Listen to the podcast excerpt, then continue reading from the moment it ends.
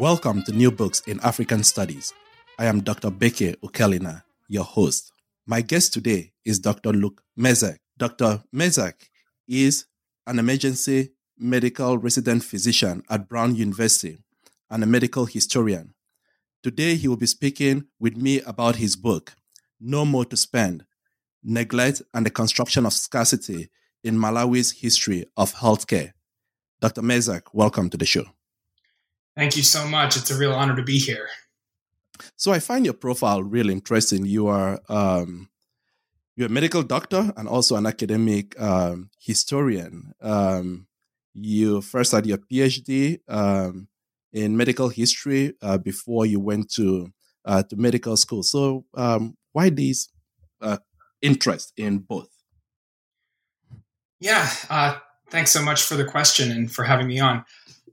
So yeah, I think history of medicine and and medical training do work well together if you have the the time for the uh, endless uh, schooling that it that it requires. But um, I got the idea because when I was an undergrad, I did spend a good amount of time around um, physician historians, physician anthropologists, physician philosophers, um, all affiliated with the Department of Global Health and Social Medicine at Harvard University. And I saw from them that you could combine um, a career in in research and teaching with clinical practice and you would get to actually you know care for patients while addressing some of the deeper causes of illness that your practice elucidated um, and i found that really satisfying the idea of you know working with my hands working with patients while at the same time uh, getting at the more fundamental root causes of illness um, seemed something worth doing so when I uh, when I started medical school, I quickly uh, applied to the um, history of medicine uh, PhD program. Uh, it's actually called the History and Sociology of Science at the University of Pennsylvania, and so I ended up completing a an MD and a PhD at the University of Pennsylvania um, between 2010 and 2018. And currently, I'm in the the next phase of my medical training, uh, which is residency in emergency medicine at Brown University. So it's a long road, but it does allow you to do uh, a lot of things um, and to uh, to marry to marry interests in a way that I thought was uh, you know a, a, real privilege when I started, and I still do. Okay. So your your book looks at the political um, economy of um, healthcare in um, in Malawi. So why uh, Malawi? why did you write this book? Yeah, so when I started uh, my PhD, I had already spent uh, a few months in Malawi. I'd spent um, the better part of a year living in Rwanda prior uh, to starting my PhD, but I spent a summer living in Malawi as well. And that was um, as part of a research project to look at Malawi's AIDS response along with some uh, physicians who I knew who were affiliated with Médecins Sans Frontières, uh, Doctors Without Borders. And when I was there, I did spend a little time in the archives in Malawi. Um, and I, I'm sure, as you know, you know, working in archives in in in Africa can be challenging. Um, their their funding is often extremely limited. Um, but even while I was there, I found some amazing documents uh, that showed, you know, that there was a longer history to the problems that I was looking at. And you know, when I, while I was interested in the scarcity, the paucity of uh, response to Malawi's um, AIDS crisis, I saw that there had been similar complaints about uh, uh, the inadequate response to health crises and you know chronic health problems in Malawi and its pre uh, in its colonial precursor Nyasaland's um, uh, health system. So, you know, when I got back and, and started my uh, PhD studies, I really wanted to focus on Malawi. And the more I looked into the country, the more uh, interested I was. It's, you know, it's a small and impoverished country, um, but it has a rich history. And the, um, the historiography is still, is still, I think, too thin uh, despite the fact that there are some amazing historians of Malawi. So I wanted to join that community and uh, and and contribute in whatever way I could. And I thought that the the most interesting way, the best way, was to uh, combine my interests in in medical practice and um, public health and global health in the present with this deeper and longer history of uh, health financing and uh, political history and political economy of health in Malawi. So you um, you just mentioned um, that Malawi is a small, um, impoverished um, country. At the same time, your book is arguing against um, um, against scarcity as the reason for the failure to provide health services in in Malawi. you actually argue that robust healthcare system in Malawi has long been possible. So, given Malawi's poverty, um, why do you think um, this is um, possible? Where are the resources to come uh, to come from? You said there are resources available to provide um, healthcare. What are those resources? Where will they come from? Yeah. yeah, a lot of my interest in Malawi stemmed from the fact that because it is one of the poorest countries on the planet, a lot of discussion about it has a sense of uh, fatalism. And I don't think that's true of Malawians themselves, but I do think it's true of, of uh, public health experts, um, global health experts, development uh, economists, who often speak of Malawi as though um, much more is not possible. And if you look at the history of Malawi, these claims are ubiquitous. These claims have come from colonial officials uh, during the time of the British Empire. They came from development experts and domestic officials during the reign of Hastings Kamuzu Banda, the um, the president between the 60s and the 90s, and they continued in the decades that followed. But what my book tries to explore is what is the rhetoric of scarcity and what does it obscure? What are the claims made about why more is not possible? And how are those claims sometimes challenged and uh, overturned?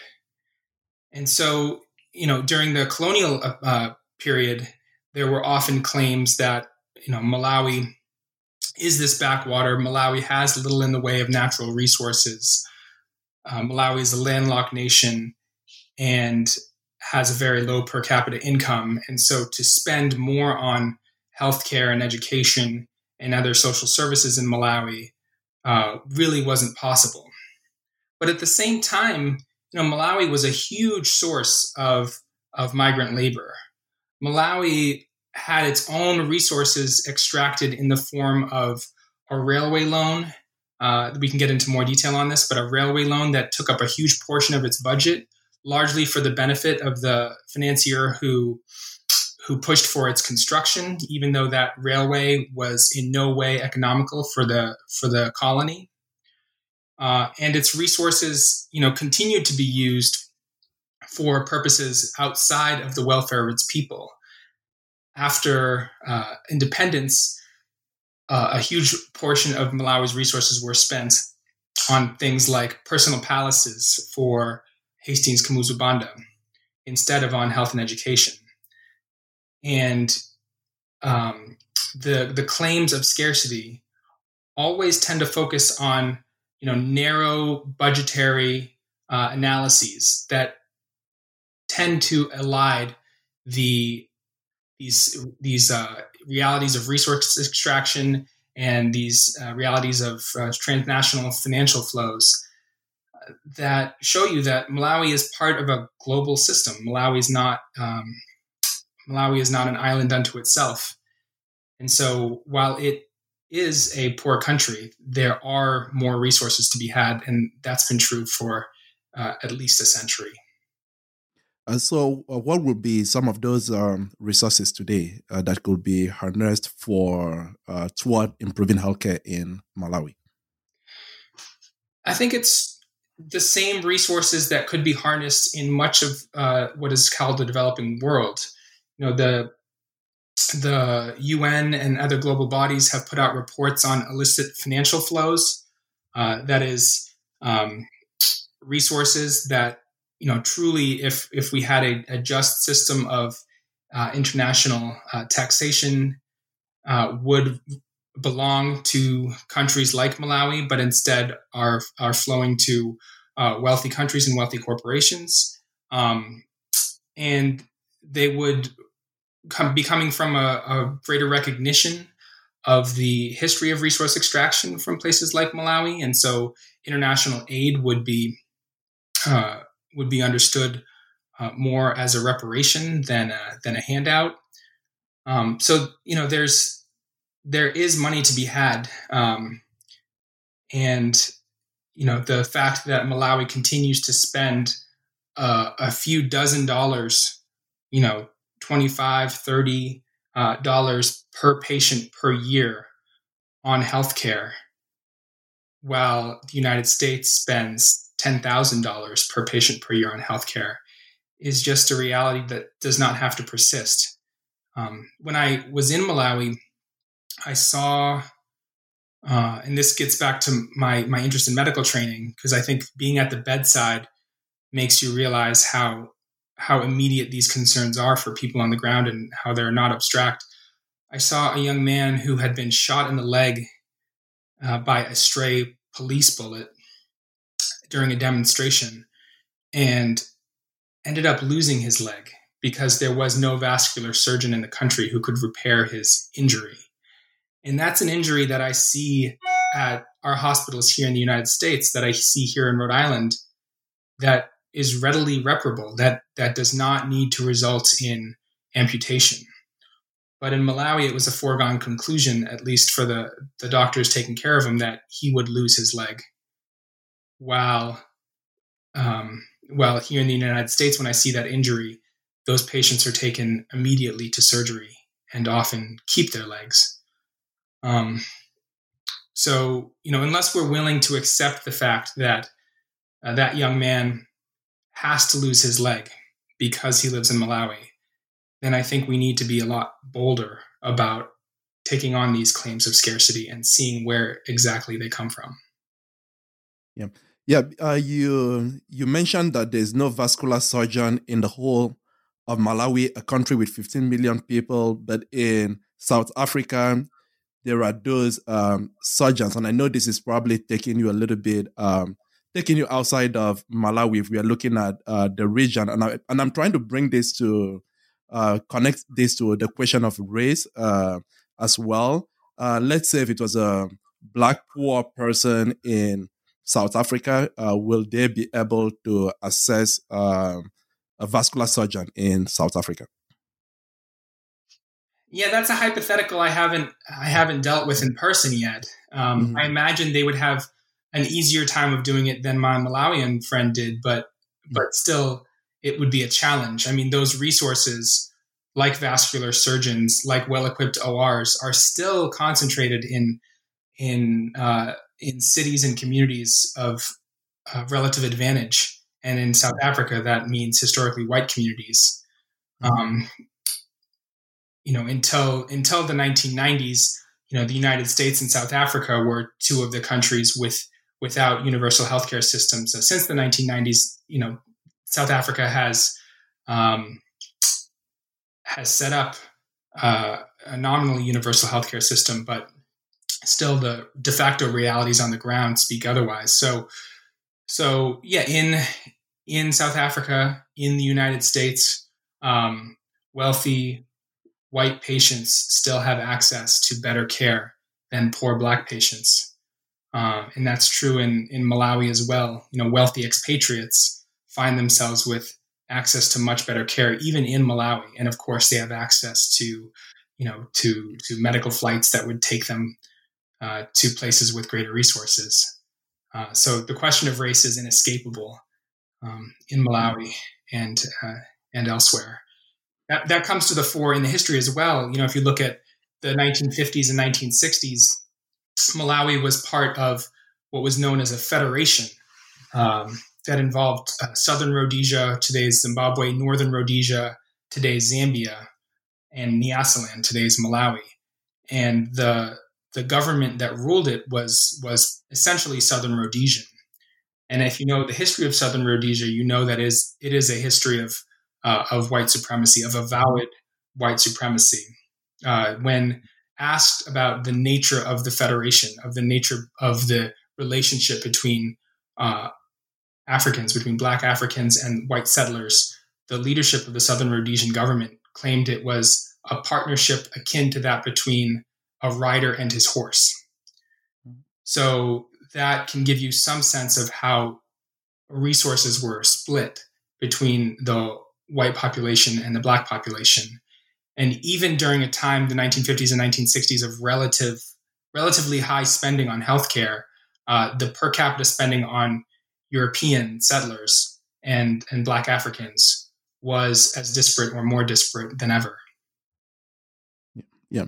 So your your book uh, starts with uh, with the story of uh, this young man you just um, mentioned, and um, it's it's a sad tale of the states of the healthcare system in um, in Africa and also specifically in a in a in a poorer country like um, like Malawi. So I'm wondering why the choice of this story to start um, start the account um, to start to start the, the book, uh, doesn't it play into this narrative uh, that what the West sees in in Africa is this uh, decay? Doesn't it pathologize uh, the people? I mean, hope I hope not. I I chose the story because it challenges it, it asks a challenging question, which I think is challenging for even many present day progressive minded public health experts and even historians of medicine, which is is Africa, is our poor nations in sub Saharan Africa, like Malawi, uh, are they fated to provide only the barest essentials for their populations? Is the nature of scarcity such that even the most high minded of African governments uh, can only provide, you know, basic public health and medical services, and things like vascular surgery will just have to wait. They are just not possible. And I think that tone comes through much of the public health literature. It comes through even in the assumptions that some of my fellow historians have made when writing about healthcare in Africa. And it's a it's a it's a question that I wanted to pose as a provocation. Because you know if if innocent was to be cared for in a way that was expert and uh, and sufficient medically sufficient then you would need vastly different provision of medical care. You'd need well stocked operating rooms. You would need well trained surgeons. You would need uh, emergency uh, medical response that would allow him to get from his place of injury to the OR within a few hours, where he would be operated on by a well trained vascular surgeon. And these are things I take for granted here in Rhode Island. Um, you know, that surgery has been around since the 1950s. It's been the standard of care in the United States since the Korean War. But to suggest that it's possible in a place like Malawi remains uh, remains controversial. And so I hoped to use it, you know, not as a measure to pathologize at all, but as a as a as a way to ask how much is truly possible and how willing are we to to challenge to question the assumptions of scarcity that have been floating in the ether for so long. Thank you. Um, I want to ask a question on the role of the Christian missions in um, in Malawi. We know they've been very active in Malawi from colonial times um, to today. Um, you say in the book that in the early years that missionaries um, used medicine to demonstrate goodwill and also to secure um, legitimacy. So has that uh, changed? is it still the case? Today, what is the level of the mission's involvement in the healthcare versus the government's uh, own involvement in Malawi's uh, healthcare system? Yeah, it's a great question. Malawi is long known as a land of missions, and not for, you know, not without good reason. When I first went to Malawi, uh, my plane was filled with Scottish missionaries, young people, you know, in bright T-shirts, matching T-shirts, proclaiming, you know, their their uh, desire to to bring healing to you know to uh, Malawians in the name of God, and that's a tradition that stems back a century and a half, at least to the time of David Livingstone, who uh, spent a good amount of his time in what is today uh, Malawi, who set up uh, some of his initial uh, African missions in what is today Malawi. Those missions uh, still stand today, if in slightly different form. So, one of the early parts of the book, I, I chronicle this this history of medical missions in Malawi, and I don't go into as much detail as some fellow historians like Markku Hokkanen um, do. Uh, um, but I do try to uh, show how that that initial history, that that early early history, that pre-colonial and early colonial history, did play into the history of government medical provision, uh, which is more my focus. Um, but I do also try to um, point out that Malawi isn't entirely unique. That the presence of missions in Malawi is not uh, a, great explanation for the relative absence of government healthcare in Malawi. Uh, many surrounding countries or surrounding colonies, depending on which time you look at, uh, Zambia, Tanzania, they had similar uh, per capita amounts of medical missionaries, but they they still aren't talked of in quite the same way as Malawi. I think because of David Livingstone's history in Malawi, because of these high profile figures in Malawi's history, it's become known as a, a land of medical missionaries. But I, I do hope to to complicate that history and show that you know for a lot of um, for a lot of Malawians, uh, though that was a part of their lives, but government medical provision was as important, if not more important, depending on uh, the period for medical provision. Yeah, because you you talked about um, maybe I believe maybe in the nineteen um, uh, twenties or so that the people rarely had any um, experience of uh, the colonial government's uh, healthcare system. Usually, what they have is more coercive when the government is trying to to curb certain diseases such as uh, smallpox, which was recurring um, in the area. So, um, when did a shift um, occur? But before you answer that, I'm actually interested to know how the people responded to these uh, coercive measures that were being taken by uh, by the government to curb diseases.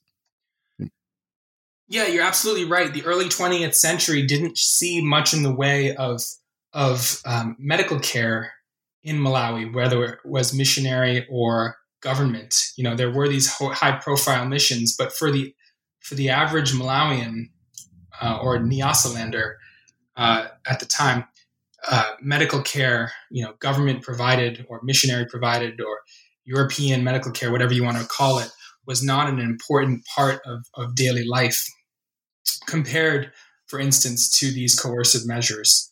Uh, coercive measures to, to pay the hut tax, uh, coercive measures that uh, were done in the name of disease control.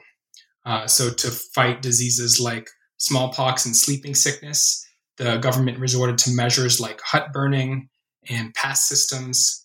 Um, these were not viewed favorably, and they did occasion a number of movements.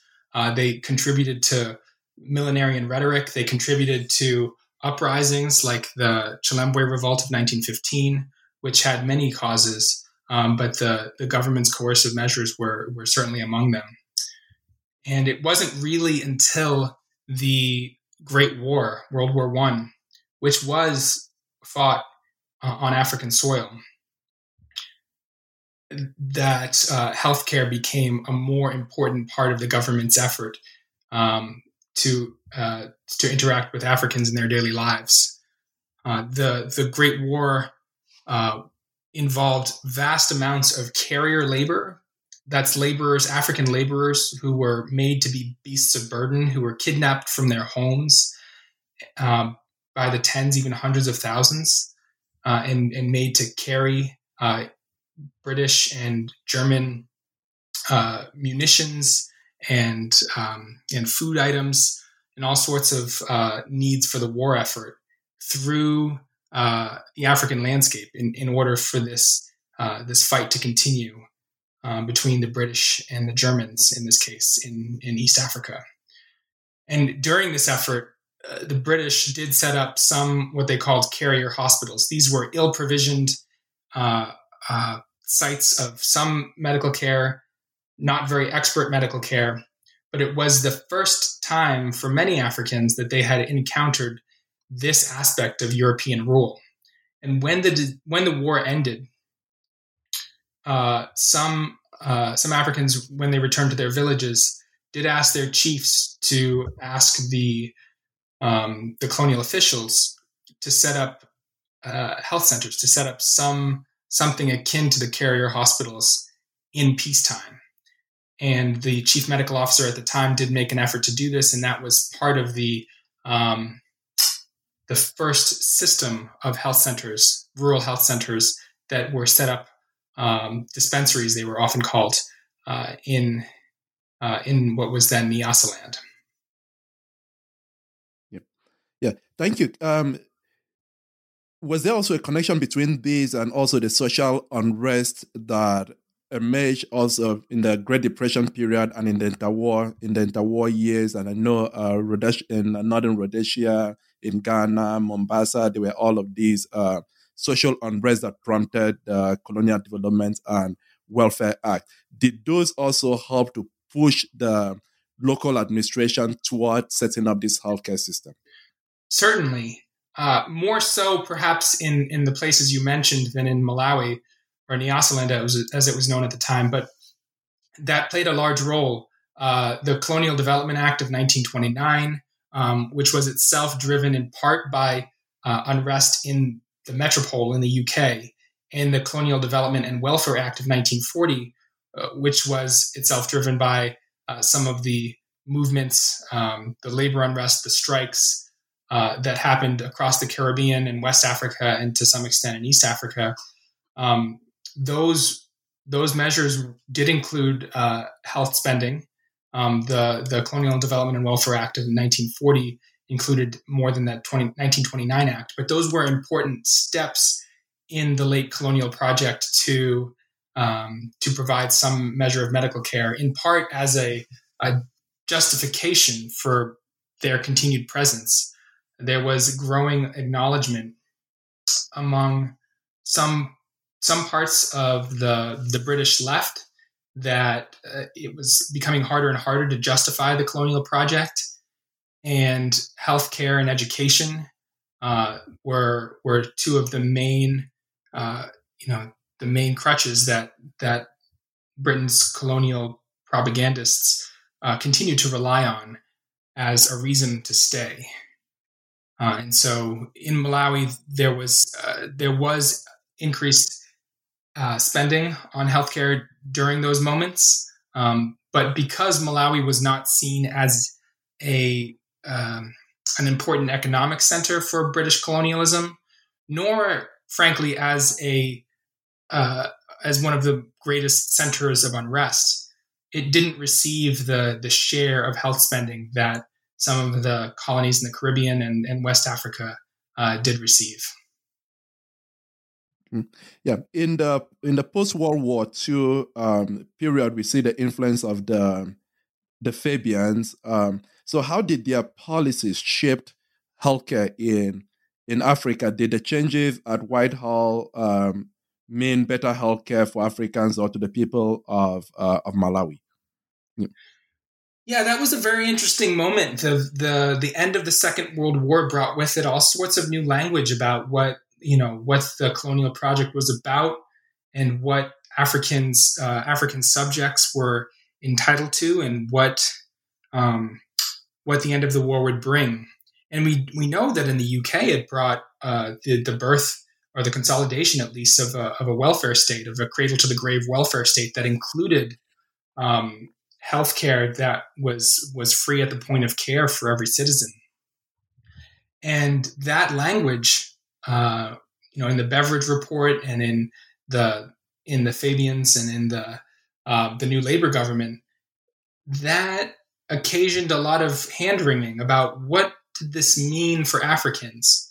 Uh, what did this mean for places like Malawi? Were they entitled to the same rights as uh, as a British uh, citizen living in London or living in um, elsewhere in the UK?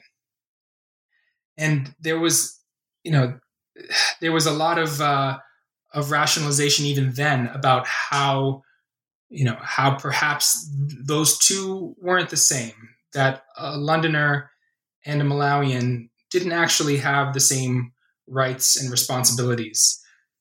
And one of the ways that this uh, this needle was threaded was the claim of what was called primitive social security or traditional social security that africans in their villages had their own ways of providing for one another that would be disrupted or at the very least not helped by these um, more industrial measures of social security that were coming to the fore in the UK.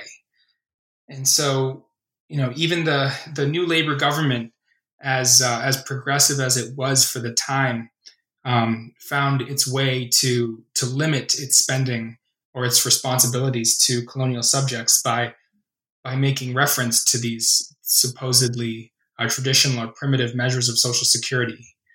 Um, and we, we know even at the time that, that colonial officials knew that these, these measures, while they were based in some reality, while there were certainly measures of social protection that, that Africans had and had long had, they weren't sufficient to deal with the exactions of colonialism. They weren't sufficient to deal with the, the famine and the shortages and the want that were occasioned by uh, the the the tax extractions of the war effort uh, and the um, you know the the labor extractions of of the war and and what came thereafter. So you know the this this wasn't an effort made in entirely good faith, but it it was an interesting moment when new language came about and new rationalizations had to be made for what the government the colonial government would and would not do. Yeah, let's talk about um, healthcare in the years of the federation. Um, if you could also share with uh, my listeners a little bit about um, what this federation uh, meant and why um, it was dissolved. Um, did we see higher attendance at government health facilities uh, during uh, these years and why? Yeah, the federation was a project that I didn't know as much about when I began my studies, but became really central to understanding, you know, what how what healthcare, what was the role of healthcare in governance, what was the role of healthcare in political legitimacy. This was an idea that had been batted around for some time, uh, at least for two decades before it came into being in in the uh, mid 1950s. The Federation was this uh, conglomeration of the governments of of um, southern Rhodesia, northern Rhodesia, and Nyasaland, today's uh, Zimbabwe, Zambia, and Malawi, in this single entity. It had been proposed by southern Rhodesia for some time. There are varied explanations for its existence. Perhaps it was a project by the southern Rhodesians to try to extend their rule by by forming a um, a united front with some of the European settlers then living in northern Rhodesia.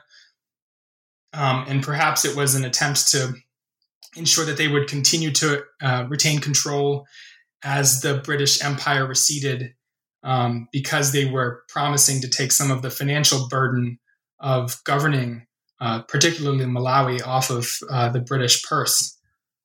But in any case, in 1953, the governments became combined, and, and control over Malawi's governance shifted in, to a large extent from London to uh, to Salisbury to southern Rhodesia, and that meant for a lot of Malawians that things were gotten even worse.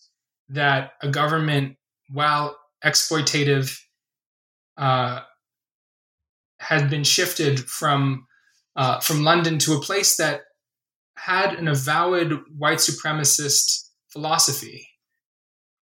And they knew, many Malawians knew from working as migrant laborers in southern Rhodesia, that while living in Malawi was hard, uh, living in southern Rhodesia entailed a whole new set of, of rules uh, similar to the apartheid regime in South Africa that they did not want any part of. So this was a this was a government that faced opposition from the start. Malawi had been known for a long time as, as a peaceful place, but in the 1950s, it was anything but. There were um, there was unrest, there were uh, there were protests, there were riots, uh, there was uh, large scale arrest um, in the 1950s and the early 1960s that led to the dissolution of this federation early in the 1960s and then to Malawi's independence in 1964. But during this period of unrest, the federation government tried really hard to justify its existence, and they put out pamphlets, they put out um, newspaper advertisements in London claiming that they were doing all sorts of things to help the Malawian, the Nyasaland's people. And one of the things that they kept harping on was the the availability of new uh, new uh, healthcare centers, of new hospitals, uh, of new educational resources. They really leaned hard on healthcare as a justification for their rule. They they did indeed um, spend more than London had, more than the British metropole had on health and education. It still was a, a fairly paltry amount, and it wasn't nearly as much as they spent per capita in southern Rhodesia, and particularly on their European population in southern Rhodesia. But it was more than Malawi had had uh, had garnered before. Um, that clearly wasn't enough to justify their existence in the eyes of Malawians, but it was an important part of uh, of their propaganda at the time. Thank you. Um, let's turn to the early post-colonial period, uh, the administration of uh, President Hastings um, uh, Banda. Um, I just want your take on um, on three on three things, right? And you talked about them in your um, in your book. So the imposition of fees um, to use uh, government health facilities, which he will reverse uh, his resistance to population control measures, and also uh, his collaboration with um, with foreign governments. So, what's your take on these? Yeah, bon- Hastings Kamuzu Banda was a fascinating figure. He was an incredibly impressive person from you know a personal standpoint.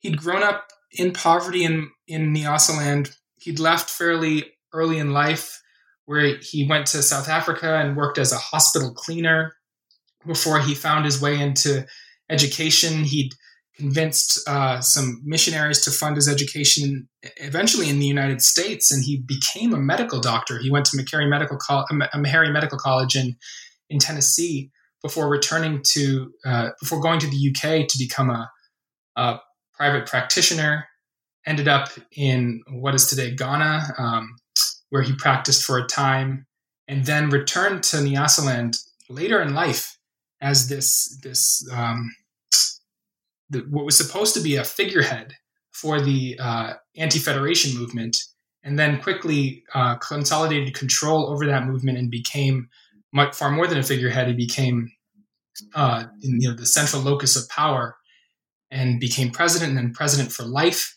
and ended up ruling until shortly before his death in the early 1990s. Um, his method of of governance, you know, isn't exactly what you would expect from someone who had trained as a medical doctor. You would think that he would prioritize uh, hospital care, medical care, um, because of his training, but he actually ended up spending less than the federation government had on a per capita basis. Some of that was outside of his control. Some of that was because of uh, the demands of international finance, but some of it was because of his own personal priorities. And shortly after he uh, took control in 1964, as um, Malawi gained its independence from the UK, uh, he instituted uh, fees. Now, these fees weren't uh, his idea. They had been started by the Federation government, and their imposition had been in it, the best way to think about it is, as a condition of independence that the British wanted uh, Malawi to to rely on UK funds as little as possible as it became independent, and they wanted Malawi to raise its own funds and to limit its own expenses through things like a healthcare fee. And you can see in in the historical record this was this was really a um, a dictate. But Banda uh, did do his part and make sure that these fees were imposed. And even as he faced significant opposition in the months after independence, people uh, said things like one one man in a in a village was heard to say, "Is this the uh, is this the freedom that we were told to die for?" In reference to the fees, uh, Banda continued to insist on them until that is some of his own cabinet members, some of the some of the people who he'd worked alongside to gain independence, uh, made a large issue of them and said that this this could not continue. And so Banda did eventually drop the fees to the chagrin of uh, the the British who he'd been working hand in hand with, but um, he did drop those fees eventually. Uh, and I thought that moment, uh, that three month period when for the first time, healthcare was actually not free at the point of care in Malawi, proved a, a pretty significant thing that that healthcare had become um, had become a central part of politics, had become an, an expectation of the populace that they wouldn't give up so easily. So, so that was one part of, of Banda's leadership. You, you also uh, asked about some other aspects of his leadership. One being his his uh, fraught relationship with with population control.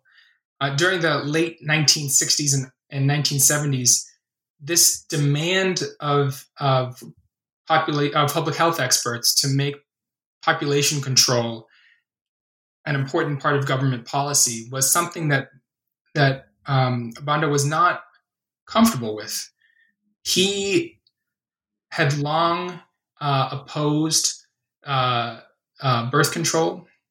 He, he, had banned some uh, some foreigners who had uh, passed out materials related to birth control. Um, but more than that, it it seemed to run against one of the symbolisms of his rule, which was one of abundance. He spoke of you know providing for his people. Uh, he spoke as uh, an Nkhoswe, as a as a it's it's a term of kinship, implying uh, kind of a head of household uh, that he he assumed himself to be the Nkhoswe number one. He was the the one who would provide and protect his people. And to have outside advisors coming in and saying that he couldn't provide this abundance, that he had to limit population through pretty um, uh, pretty harsh measures, the kind of harsh measures that you were seeing at the time in South Africa and in India with mass sterilizations and imposed IUD insertions. Um, he was not he was not going to have that in in his own country. So this was another moment when Banda's philosophy, um, his his own ideology of rule, became a central part of Malawi's um, experience of healthcare.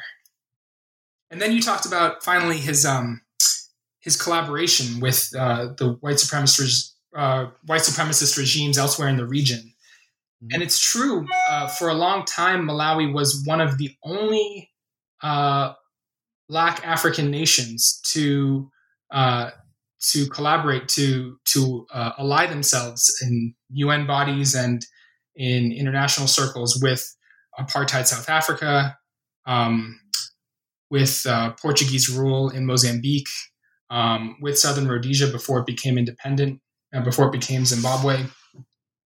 And he made use of this uh, this fact to extract some resources from uh, the United States, from the um, from those regimes themselves.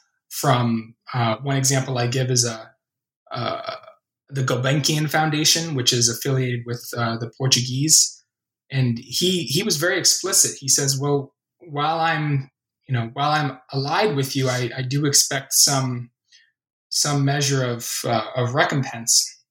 And one of the things he used uh, used that allegiance to to garner was was uh, new hospitals and new healthcare facilities uh, built by funds donated by those entities. So, you know, he uh, he knew his place in the world and he knew what it would garner him. Um, and that's a part of Malawi's history that I think has been relatively little told. Um, Malawi has been seen as kind of a an outlying country, while a lot of Black Africa stood together against these regimes in the 1970s and 1980s. Uh, Malawi stood apart, and that's certainly true. Um, but there were uh, fruits to be garnered from that, you know, from that from that allegiance that that Banda knew how to make use of. So let's uh, talk about um, the HIV/AIDS um, epidemic or pandemic. We know that um, uh, we've been talking about the poor state of um, Malawi's um, health system, and it wasn't just equipped to handle uh, this disease. And there were a lot of foreign um, interventions in Malawi to help curb HIV AIDS. So my question for you is looking at the records, did these um, work or did uh, corruption doom some of these interventions? Yeah, the area, the era of HIV was one of it was kind of two different eras in Malawi's history, and I suspect for for much of the region, you know, the early 1980 that from the early 1980s through the late 1990s, it was unmitigated disaster. I mean, for for healthcare workers, you know, reading their accounts, both um, Malawian medical workers and and foreigners working in the country, they speak of just utter desolation, where people were dying en masse without the drugs and the care that they needed. Um, and you know the the tone is just incredibly uh, sad and desperate. That does change in the early 2000s when you saw new uh, sources of medical spending um, coming from sources like uh, the UN and uh, the United States government in the form of the President's Emergency Plan for AIDS Relief. Um, and these were, and, and from the UK as well, um, and other European countries, these were, you know, unprecedented in terms of scale. And they allowed for healthcare uh, and specifically antiretroviral treatment that the country had never seen before. And they've saved hundreds of thousands of lives. Um, and there's no doubt that many Malawians are alive today thanks to these efforts. Um, have they been sufficient? Uh, in no way. Uh, there is still a tremendous lack of healthcare. And uh, some of the latter parts of my book, I talk about the shortages and stockouts uh, that continue to plague the country, where uh, people go to their healthcare facility expecting uh, some measure of care, but because of shortages in spending and mismanagement, uh, they can't find the the drugs they need. They they don't have access to the trained professionals that they need, um, and this has led to some some dismal stories. I mean, even the the president himself, Bingu wa Mutharika, when he came into the uh, the, sent, the the the flagship hospital of the country in cardiac arrest in 2012 the hospital did not administer epinephrine or adrenaline, as it's sometimes caused, uh, called, which is the main medicine used in cardiac resuscitation because they did not have any. So that you know that just does, speaks to the the scale of the want, the scale of the you know the continued uh, scarcity in the country in 2012, even after a lot of these new AIDS measures had been put in place, that the president of the country did not have access to a basic medication that could potentially have saved his life. Yeah, thank you. Um, earlier in the, um, in the interview, you talked about uh, the TZRO, uh, TZRO loan. Um, so, what was the impact of, of this loan on healthcare in colonial uh, Nyasaland? Yeah, this is a. It, it was hard to think about how to fit this into a history of healthcare, but it was unavoidable because the TZR loan is something that you can't un, you can't understand healthcare in Malawi until you understand things like the TZR loan. So the Trans Zambezi Railway was built in the early 1920s, and it was meant to co- connect Malawi, then the Nyasaland, a landlocked nation, to the sea through what is today Mozambique. And that sounds like a, a laudable endeavor. You know, Malawi certainly needs access to trade. But the way that it was built was incredibly illogical. It was built along a route that was not the most logical route, even at the time. It was so long th- that it promised that anything that was transported along that railway could not be profitably sold elsewhere because of the cost of transport. And this was known by even the European settlers in Nyasaland who did not want it built. And they knew it would be costly and unusable. But there was a, a, a Belgian financier named Libert Oury, who was a, extremely powerful. He was known at the time as the Other Rhodes, referring to Cecil Rhodes, for his you know connections to power, for his uh, involvement in all sorts of business enterprises, and he had a lot of connections to to London, to to Whitehall, to the colonial office, and he used those connections to ensure that Nyasaland was made not only to build the railway, but to guarantee its profitability to him, so that they would they would take out the loan and they would ensure that should the should the railway prove a bust, which it did, that Nyasaland's government would be responsible for making up the losses and ensuring that his endeavor was profitable. And paying off that loan and, and ensuring this profitability meant that for decades, Nyasaland had to spend a huge portion of its budget, at some points over 40% of its budget, on this railway loan. And that's money that was not being spent on healthcare, that was not being spent on education, that was not being spent on agriculture. It was being spent on a railway that was uneconomical, unprofitable, and illogical from the start because people like Libert Oury had the ear of people in power in London. So if you want to understand the, the sources of scarcity, the nature of scarcity, whether it's whether it's inevitable or constructed, you have to understand things like the TZR railway because that prevented uh, a, a, huge swath of Nyasaland's own resources drawn from the hut taxes and income taxes and, and luxury taxes um, of the country from being spent on things that would benefit the welfare of its people. Thank you. Uh, so, um, what are some key things uh, people who read your book should take away with them? I hope a few things. I mean, one is that at a basic level, this is a chronicle of healthcare in Malawi, which I think is useful on its own terms. Um, it's it's it's a story that has been too seldom told. There are great historians of Malawi, and I stand on their backs when I tell this, uh, or stand on their shoulders rather, uh, when I tell this story. But uh, I still think that on its own terms, contributing to that historiography is an important uh, part of the book.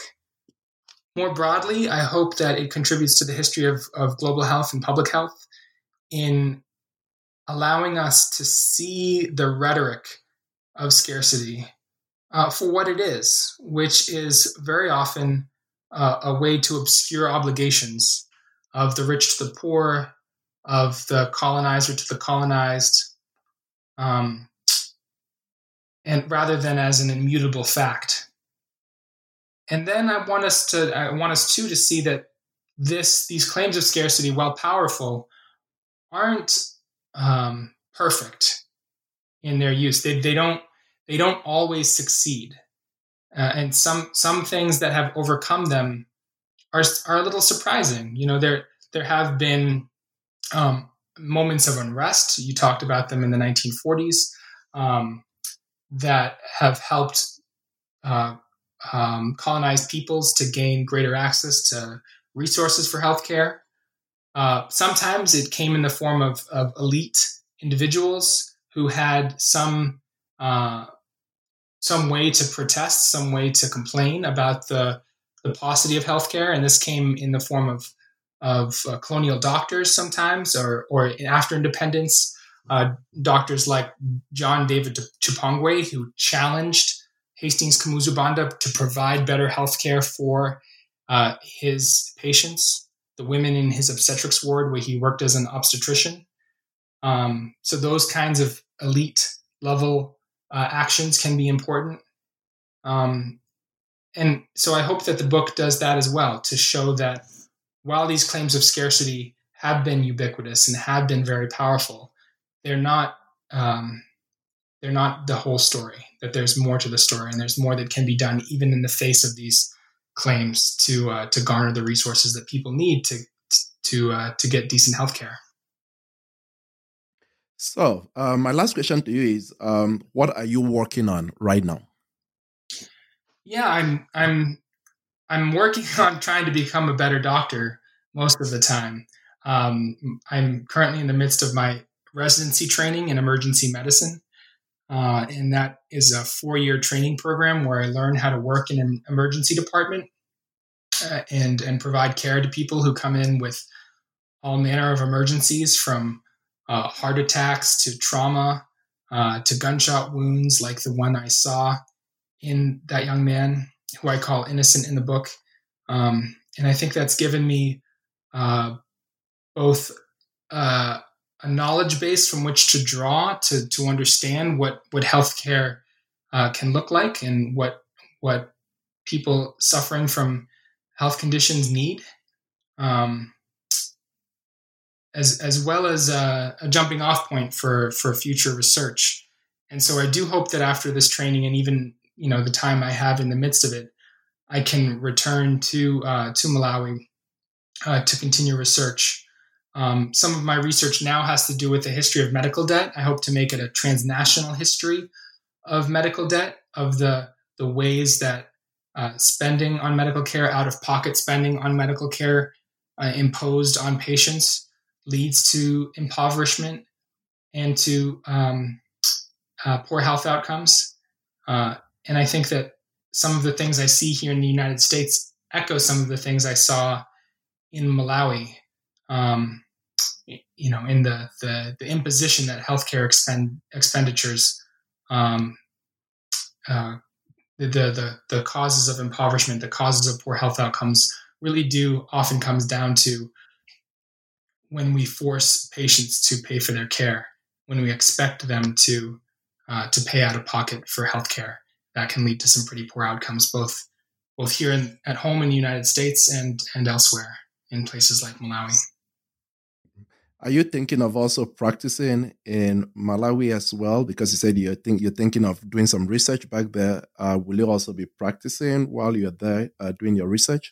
I hope I can. I mean that that does require the the permission of the Malawian government and uh, and a role that would be useful to Malawi's um, uh, existing healthcare practitioners. So I hope to, you know, I do hope to practice uh, there. It would be a, a real uh, dream come true uh, to do so. When I was there last, I was in the middle of medical school, but I was not in a medical role while I was in Malawi. Um, and I, I, hope that once my training is finished and I have more to uh, uh to offer, I can I can work in a cl- clinical setting because that my goal all along has been to marry the clinical uh, with the historical, and so I hope that that will I hope that that will prove useful in the future. Thank you very much, Dr. Luke Messac, for coming on the show. Thank you. Thank you again for reading the book and taking the time to speak with me. Thank you all for listening. My name is Dr. Bekeh Ukelina, your host.